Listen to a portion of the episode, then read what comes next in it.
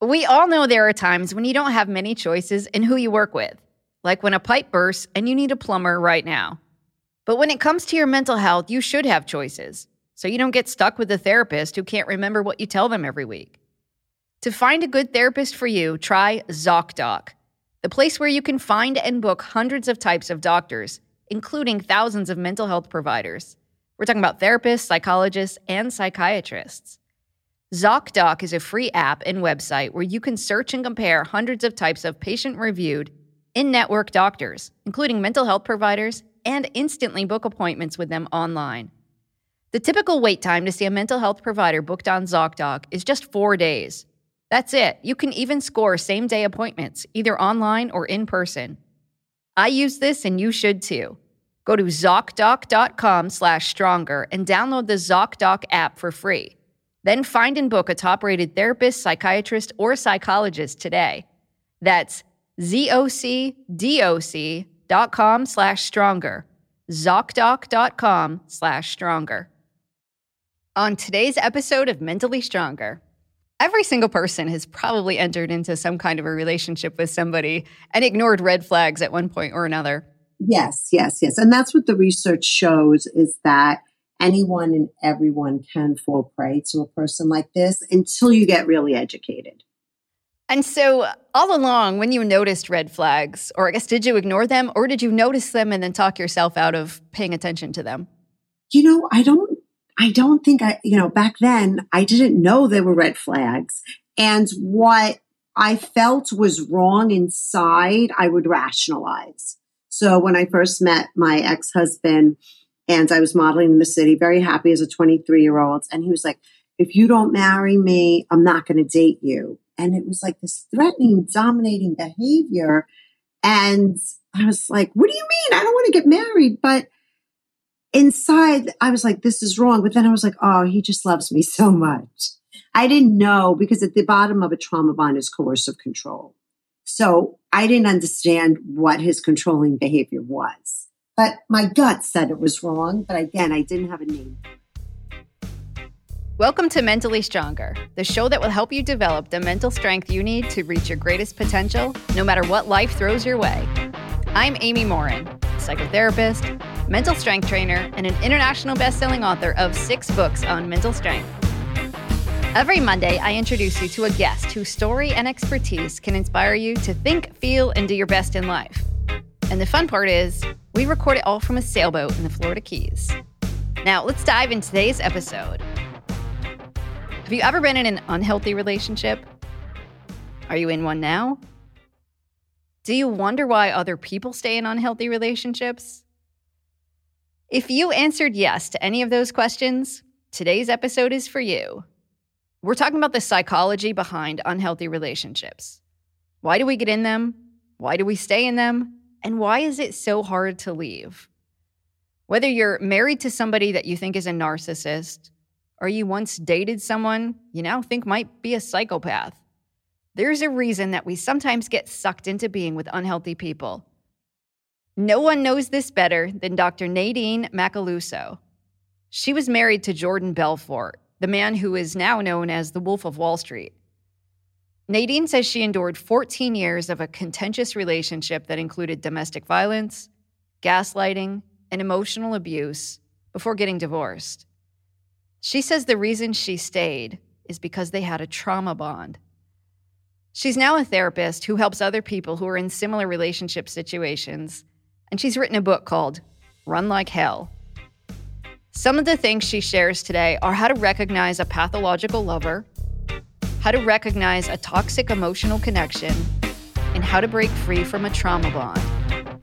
So, here's Dr. Nadine Macaluso on how to recover from a trauma bond.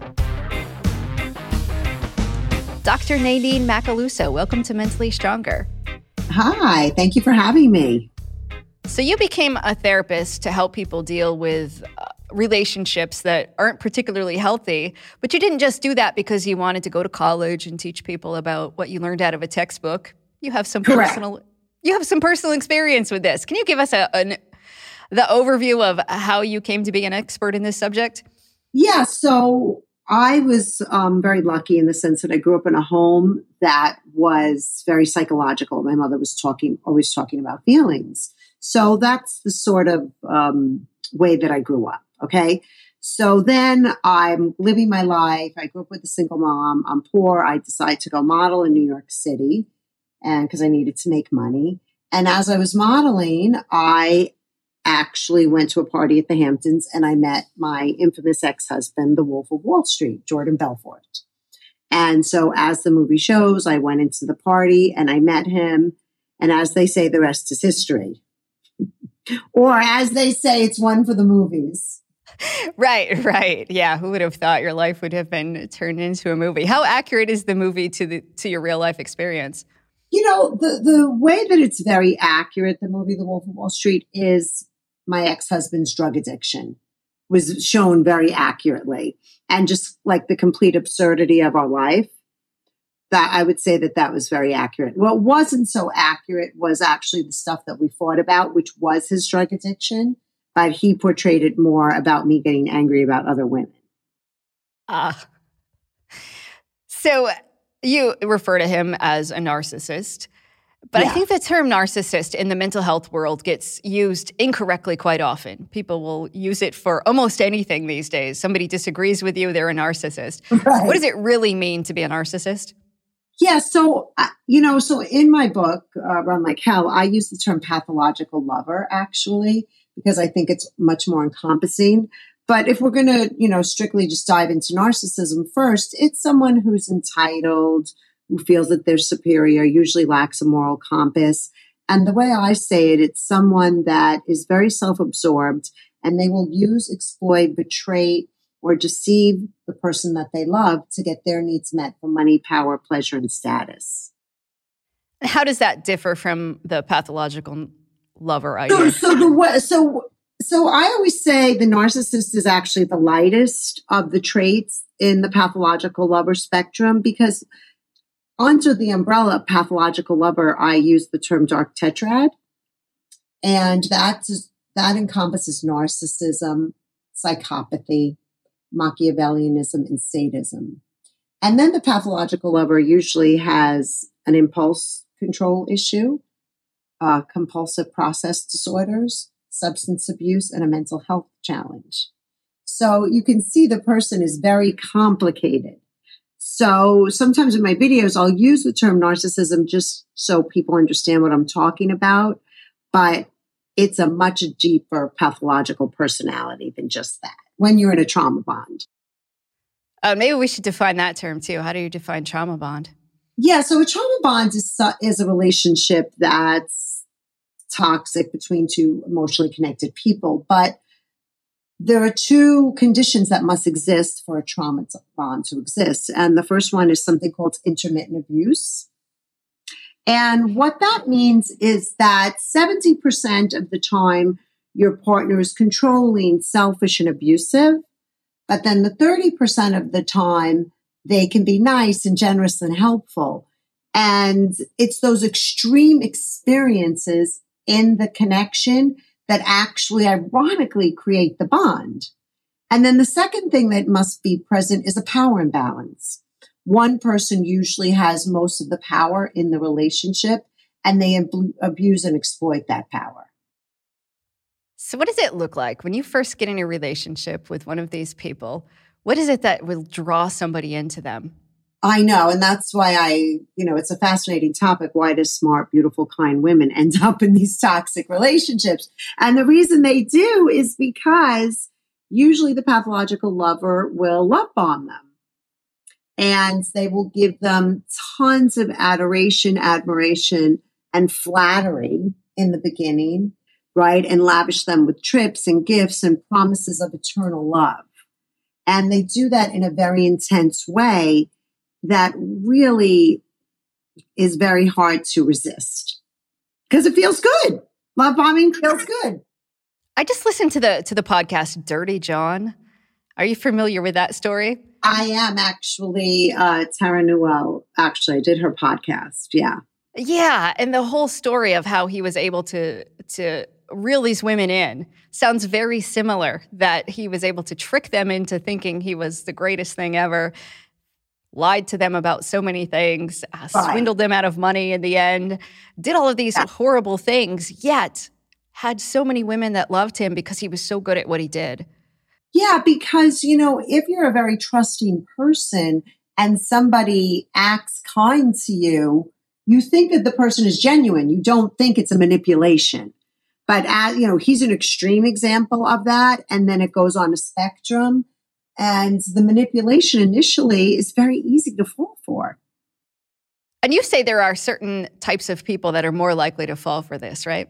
Yes, yes. And that was another reason why I wrote my book is because I was so sick and tired of the victim being pathologized, right? Because like you're enabling, you're codependent, you have learned helplessness. And it's like, no, what the research shows, and I got very excited in 2018 when I discovered Sandra Brown's research um, and a book that she wrote, um, Women Who Love Psychopaths. and what she explained was that women that have personality traits of agreeableness and conscientiousness, meaning they're loyal and kind and tolerant, or very organized and driven and very integrity oriented, are perfect prey for these men because if you think about those traits, they're great. We're not going to therapize those traits out of people, right? But in the wrong hands, they get weaponized.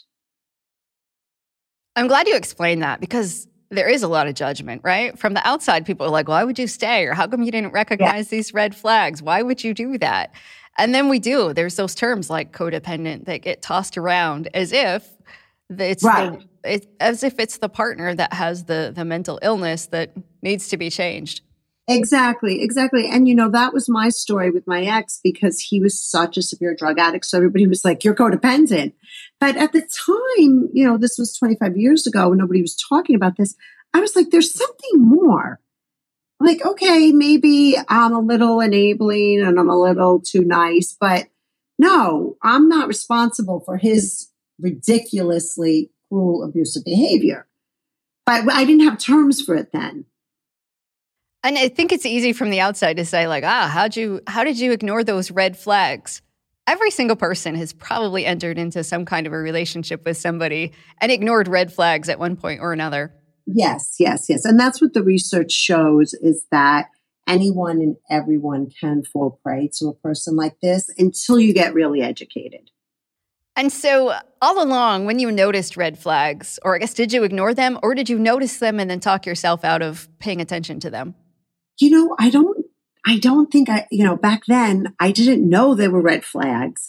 And what I felt was wrong inside, I would rationalize. So when I first met my ex husband and I was modeling in the city, very happy as a 23 year old, and he was like, if you don't marry me, I'm not going to date you. And it was like this threatening, dominating behavior. And I was like, what do you mean? I don't want to get married. But inside, I was like, this is wrong. But then I was like, oh, he just loves me so much. I didn't know because at the bottom of a trauma bond is coercive control. So I didn't understand what his controlling behavior was. But my gut said it was wrong. But again, I didn't have a name for it. Were you getting opinions from outside people? Did he try to isolate you from friends and family? You know, he didn't like, I would say physically isolate me, but I think the coercive control is very emotionally isolating. And when you're living with a powerful, dominant person like that, everybody else's voice, even if they give you opinions, gets drowned out. And then you mix in love and all those hormones. And, you know, you just yeah, my mother sat me down. She was like, You know, you don't have to get married. I was like, No, mom, but I love him. So if somebody listening says, I'm not in one of these relationships, but I think my friend, my family member is, what would you recommend that they that they do or should they do anything? Um, I I have this question that I throw out is to ask your friends do they want to be helped, heard, or held? Mm. Because the process of a trauma bond is so shame based. It's a deeply psychological process. And like we talked about, the person feels so much shame already. And so, really, because when you're in a trauma bond, the partner doesn't care about your needs. So I think asking that question is really invites them to share what they need at that moment. And that might change from day to day because the relationship is so dramatic and erratic. I like that because we're so often, we want to give advice, right? And it's easy to give advice from the outside, like run yeah, like hell. And even However, as therapists, we don't give advice. You know, it's more like holding the space and facilitating somebody's process. Let's pause for a quick second to get a word from today's sponsors. Do you want to get high quality meat delivered straight to your house? Or in my case, a sailboat? Try ButcherBox. It saves me time and money. And if you order right now, Mentally Stronger listeners can get steak, chicken, or salmon free in every single order for an entire year. I love that ButcherBox offers grass fed beef, free range organic chicken, and wild caught seafood. There are no antibiotics or added hormones. They even offer vegetarian options. ButcherBox lets you decide how often you want deliveries, and you can pick a curated plan, or you could completely customize your box. Sign up at butcherbox.com slash stronger and get our special deal. ButcherBox is offering our listeners a free for a year offer, plus an additional $20 off. Choose salmon, chicken breast, or steak tips free in every order for a year. Sign up today at butcherbox.com slash stronger and use code STRONGER to choose your free for a year offer. Plus, get $20 off your first order. Okay, let's dive back into the episode. Right. But I know so many moms or sisters are out there and they're like, no, I just want to tell you, don't do this. Or why are you, you're a smart woman. Why are you doing this to yourself? Yeah. And, and that's again why I wrote my book is because I believe that education leads to empowerment. Because as I keep mentioning, the brain needs terms to integrate this whole process. Yeah. And when we have that language, it helps us make more sense of what's happening. So much more sense. So much more sense. And although it sounds simple on the surface, just leave, the other person is probably not going to let you go easily, right? No, and also you have to remember there's financial dependency, emotional dependency. Sometimes there's children. A lot of times there's fear. Post separation abuse is real. And people also fear retaliation. And the other crazy part is that even though you're getting abused or controlled by your partner, they also become your soother. And so it takes the research shows it takes a woman four to seven times to leave. How did you finally get the courage uh, to leave? Yeah, so I had absolutely had it. And um, luck, I always say this to my patients. Luckily for me, my ex husband got arrested. Ah. So that was my ticket to ride because he was the government's problem now. And I knew I could safely leave. And it was, he was, it was so apparent that he was wrong now, that he was the wrong person. Right. So I was like, okay, this is my chance. And I left. So then for people who maybe don't have that physical separation, yes. what do you recommend that they do? I recommend that first of all they get into therapy with someone who understands, who's trained in personality disorders, narcissism, trauma bonds, who really, really gets it, that they get educated and that they um, really, when we're in a trauma bond, we're so obsessed with our partner. So, what I always invite them to do is turn the mirror back towards themselves, get curious about themselves. What is their attachment patterns? What are their personality traits? Um, and also, really start to build self confidence by starting a career, becoming good at some things outside of the relationship, um, not isolating, connecting with two or three friends that know really what's happening. Because you will get to the point once you've done all these things and also have really good self care because you need self care to stay normal in this relationship. And once you build your internal resources, one day you will wake up and you'll feel brave enough to leave. Is there usually a, a final straw moment, something yes. that happens that makes somebody say, okay, I can't do this anymore? Yes, yes. And in fact, I, I write that in my book where it can be because of their children, they feel physically unsafe. Like me, they've just had it. They feel strong enough in themselves because they have built a lot of confidence. or they or they just you know they can't take it anymore or sometimes they get left too by the partner you know which then feels devastating because they tolerate all this and then they get discarded but yes there's usually a place where somebody's like that's it how often is it that it's the woman who's the narcissist and the the male is a partner you know, I get asked that question a lot and it's a hot topic. Yeah. Based on my practice and the research, I would say the majority of the time it is the man because we live in a patriarchy. And I think men do feel more entitled. Um, so, but there are women, of course, you know, and they're same sex relationships, you know, so uh, it's not, of course, strictly male, but it's just what the research in my office brings to me. And uh, you know, I asked a question too because I was thinking most of the examples we hear about are usually that it's a, a male narcissist with a with a female partner, and uh, the stories like yours or the story of Dirty John. Yeah, but it doesn't mean, of course, that it doesn't go the reverse way. Yeah, it does, of, of course, but it's just. I think because of the patriarchy and the hierarchy, and um, you know, men also have testosterone, you know, and they can be more dominant innately. And some of them even take more testosterone to make them more dominant. Right. But I love men. You know, I'm married for 24 years and my son is healthy. And so there's plenty of healthy men out there. It's just I want to protect women from the ones that aren't. Right. How about the healing process after somebody leaves a relationship? I imagine you don't just wake up the next day and say, "Oh, that's over." no, I wish I, I always say I wish I had a magic wand. Okay, you're healed. No, the healing process is a long process and it can be a long recovery. It also depends on if you had to, if the person had developmental trauma even before this relationship. So you have to remember, right? It's a trauma bond. So that means you have trauma symptoms. So the person usually has complex PTSD symptoms, which um, they can go to therapy and for sure heal.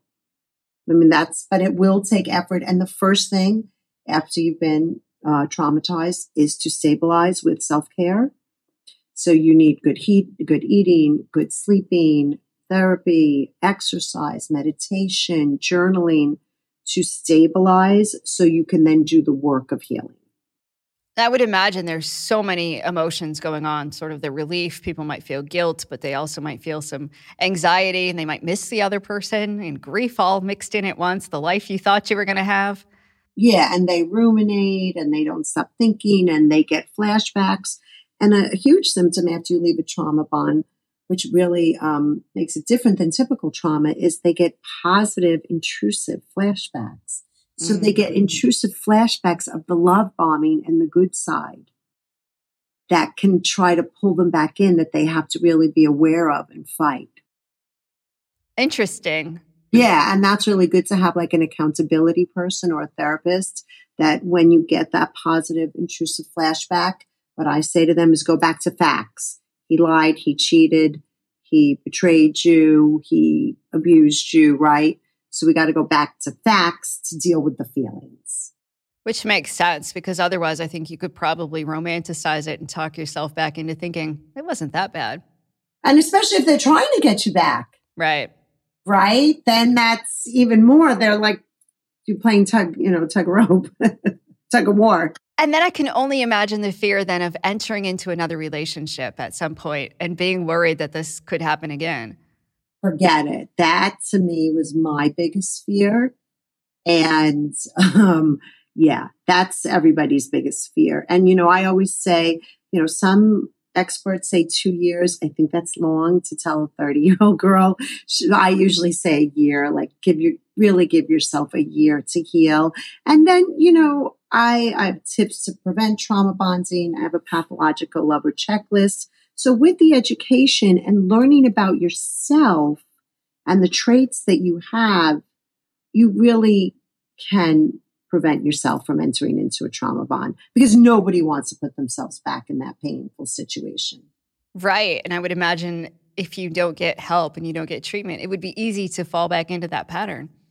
So easy. And especially if you don't understand your agreeable, if you are high in agreeableness, you really need to understand if you have that trait because again, you're just naturally wired to be trusting and kind and altruistic. And that just doesn't work. Works great in friendship. right, right. And so I guess for people then to not beat themselves up for having these traits, knowing that it can be a good thing, but we need a a wall to protect ourselves from the people that will take advantage of it. Right. That will manipulate it and see it and not cherish it.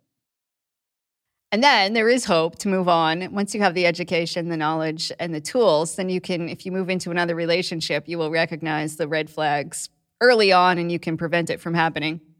Yeah, and you'll notice, you know, if someone doesn't respect your boundaries or if somebody's words aren't matching their actions or if they're, you know, keep saying that they're going to change their substance abuse issues and they're not doing it.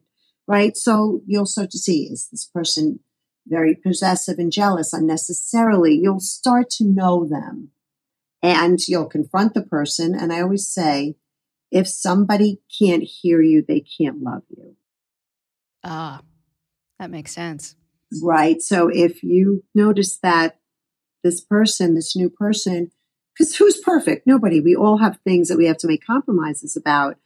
But when I met my current husband, we had our first disagreement and I told him something and he goes, Yeah, I hear that. I was like, What? And I almost fell off my chair. So that's a good sign. That's a green flag. Right. I like that. What other green flag should we be on the lookout for? Yeah. And someone who, again, whose words match their actions, they say they're going to do something and they have follow through on it, who isn't, you know, highly possessive or jealous, because usually people that are highly possessive and jealous, that means that they're cheaters. Um, people also like double standards, a person who doesn't have double standards, you know, who, who you can be an equal partner with and that respects you and also a big thing in a trauma bonds is a person super controlling. I always say love has two pieces quality of connection and someone giving you space to be who you are, right? Not forcing you to be who they want you to be. And so, yeah, those are some really important green flags. And what about the other person's history of exes? If they claim they have 17 exes who are all crazy and 14 of them have restraining orders, that's probably also a red flag, right? yes, that's a huge red flag. But who even knows if they'll tell you? A lot of times they will complain about their partners and their ex partners say they were crazy, they were crazy, they were crazy. But a lot of times, if they're really good con men, they won't tell you. Right. And I think they often have a, like a strange story of why perhaps they're family, their siblings, they don't have contact with them, and why other people in their lives have disappeared or something like that. Yeah, and you'll notice a pattern of they're always the victim. I mean, I laugh, but it's mm. not funny. But they are always the victim, and it's something called victim signaling, where they, even though they're the ones perpetrating people or you, somehow it's your fault and they're your victim.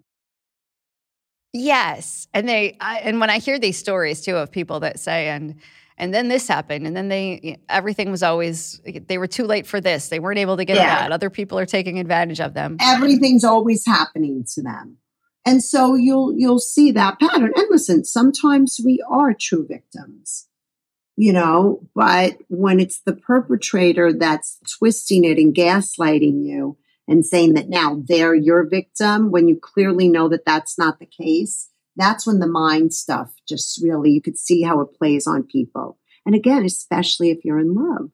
Right. How about the invention of so many of these things with technology?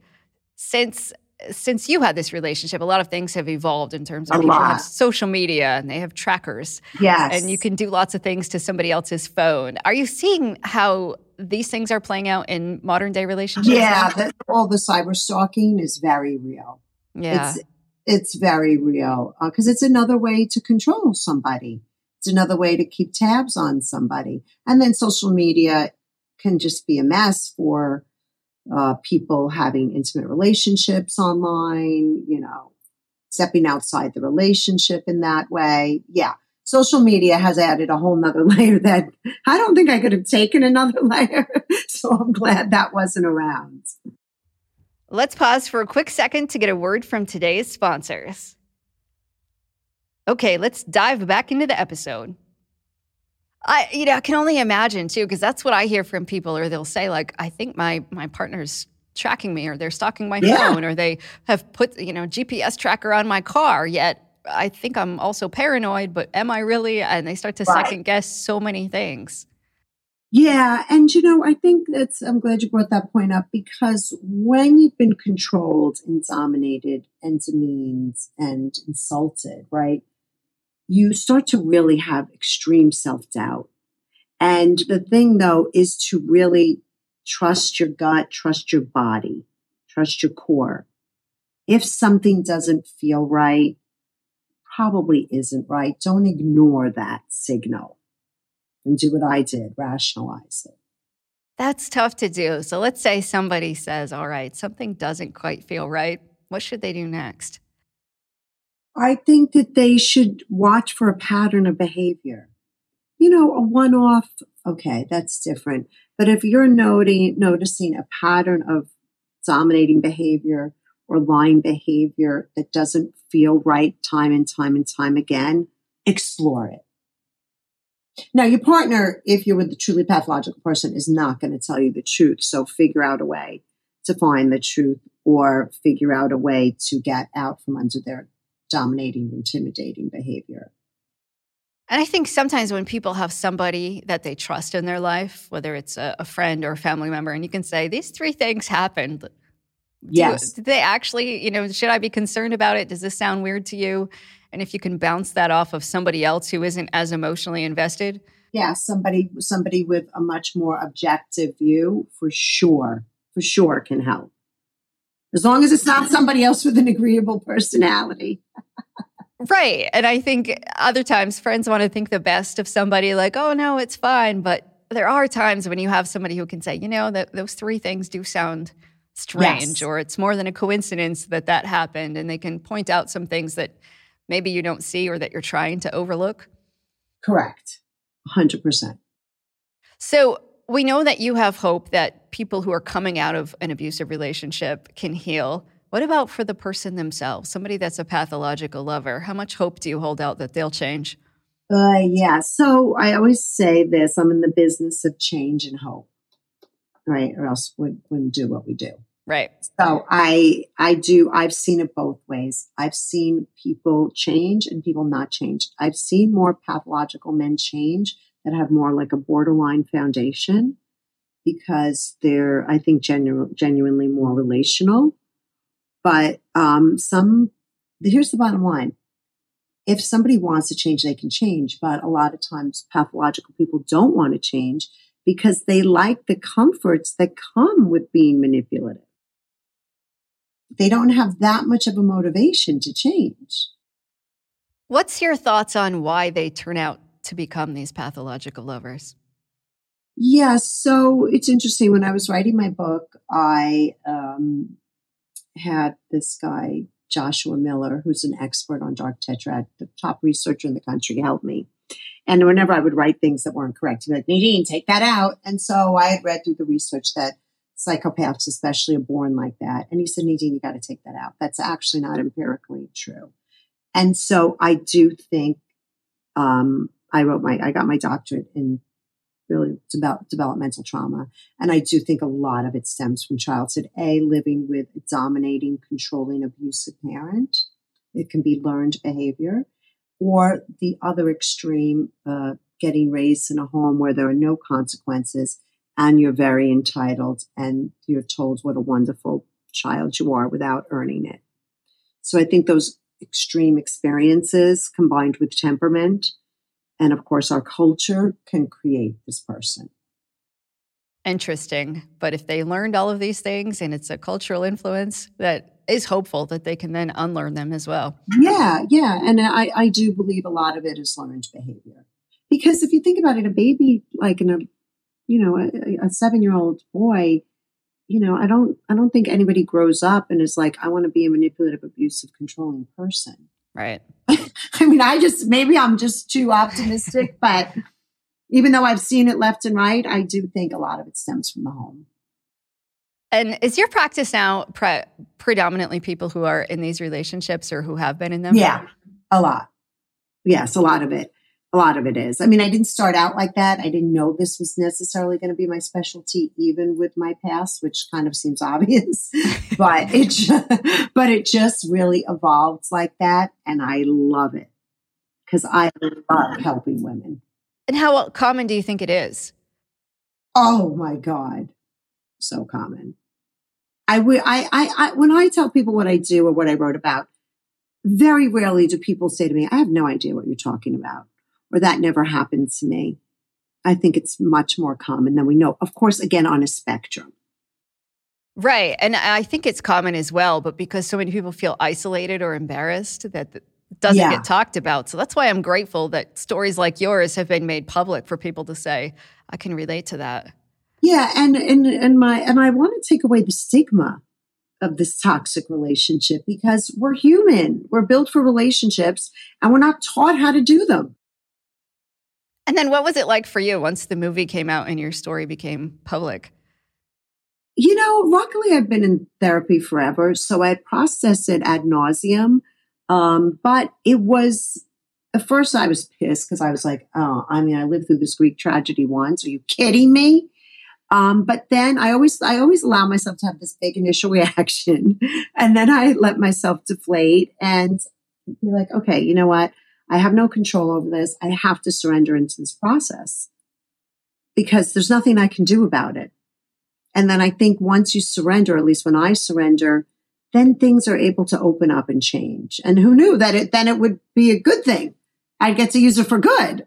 So then when the movie came out, you had no control over uh, any of it? Interesting. Wow. I had no control. It wasn't my narrative, wasn't I had no creative input. That's why I didn't let them use my name, even though everybody knows it's me. But, you know, no, I had nothing, nothing to do with it. Wow. So I could imagine that had the potential to also be quite potentially damaging to you as well. It could have been totally.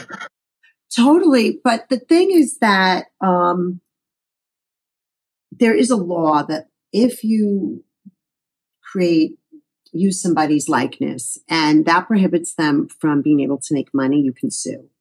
Ah. So I was a therapist at the time, and when I when Martin Scorsese's office called me to ask me if I would meet with Margot Robbie, I think they were like fishing around to see if I was going to sue them, and I said I don't I don't make my money like that. I said, you know, but I will tell you one thing: I am a mother, and that needs to be very well protected. That makes sense. My kids come first. Right. Right. No, my kids come first. And listen, I they like Jordan's enough of a character. they, they didn't need to really embellish my character that much because he's crazy. And then have you had contact with him over the years? Sure. Yes, yes, yes. I mean, we have two beautiful children. My daughter's a therapist, my son's a musician we just have a beautiful grandchild. My my daughter had a grandson, and yes, we've we've managed to maintain a, a good enough relationship all these years. There, I think that will give people hope then who said, you know, yeah. kids, I'm tied to this person forever, that perhaps you can still co parent or manage it in a healthy way. Yeah. And initially, of course, that's really always hard as it was for me. But as time's gone on, we've been able to do it. And I always say, if we could do it, then pretty much anybody could do it. So then what's your last piece of advice? Somebody maybe who says, "Yes, I'm in one of these relationships. Perhaps they've read your book. What do you think they should do next or what's the one thing they could do to to move on and work on their healing?"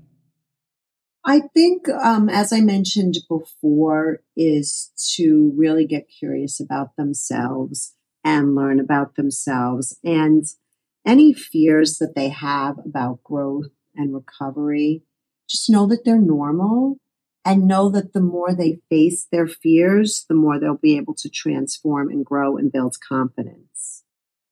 I love it. Dr. Nadine Macaluso, thank you so much for sharing your story, for having this book, and for helping other people who are also struggling.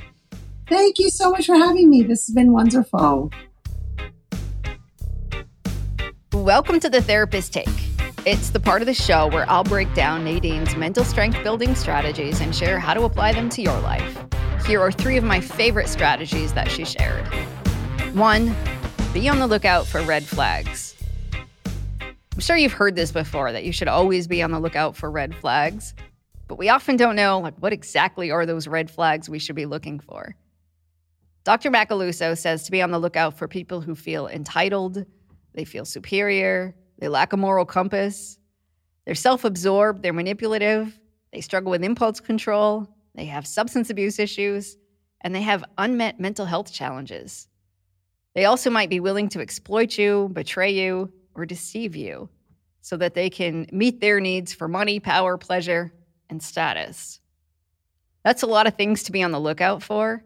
But it's also important to be on the lookout for our tendency to minimize those things or ignore them or make excuses for them too.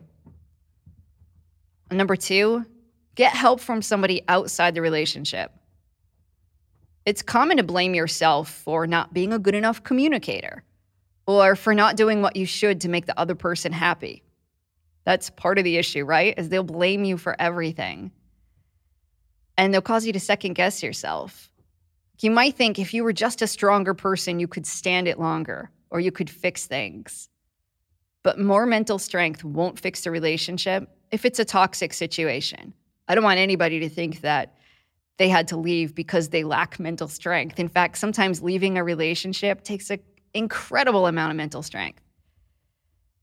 Get an outside perspective if you can. Talking to somebody else might help you see that somebody's gaslighting you or it might reinforce that what's happening isn't normal. If you question if you should leave or you have concerns about your relationship, talk to a therapist if you can. An objective person can be really helpful and it can be safer too. If you tell somebody that knows both you and your partner, there's always the risk that they're going to take sides, or in worst case scenarios, they might even reveal your concerns to the other person. There are also tons of domestic violence hotlines, support groups, and online forums that could also be an option. And number three, practice self care. Healing from almost anything, in fact, healing from everything, starts with taking care of yourself. And when it comes to healing your mind, you can start by making sure you're managing the basics of taking care of your body eating a healthy diet, getting adequate sleep, and getting plenty of exercise are all key. But I know those things are tough to do when you're going through an emotional roller coaster. Just do your best. Add in the things that you need to do to work on your mental health too. That might be reading books, writing in a journal, doing yoga, and taking time to be with friends and family. Keep in mind that a lot of the passive things that we do, like watching TV or scrolling through social media, don't actually help us relax and they don't give us a boost in well being. So it's important to be proactive about the steps that you're taking to heal. So, those are three of Dr. Macaluso's tips that I highly recommend. Be on the lookout for red flags, get help from somebody outside the relationship, and practice self care so that you can heal. If you want to learn more tips from Dr. Nadine Macaluso, check out her book, Run Like Hell. Thank you for hanging out with me today and for listening to the Mentally Stronger podcast. If you like the show, please leave us a review on Apple or Spotify. It's one of the best ways to help us get the show in front of other people so that we can keep making the world a stronger place. If you know somebody that could benefit from learning more about mental strength, share this show with them. Simply sharing a link to this episode could help somebody feel better and grow stronger. And if you want more tips on building mental strength, subscribe to Mentally Stronger Premium. You get weekly bonus episodes and exclusive extras for being a premium subscriber. Sign up at mentallystronger.supercast.com or just click on the link in the show notes. And as always, a big thank you to my show's producer, who says he may have ignored a red flag or two in his life, Nick Valentine.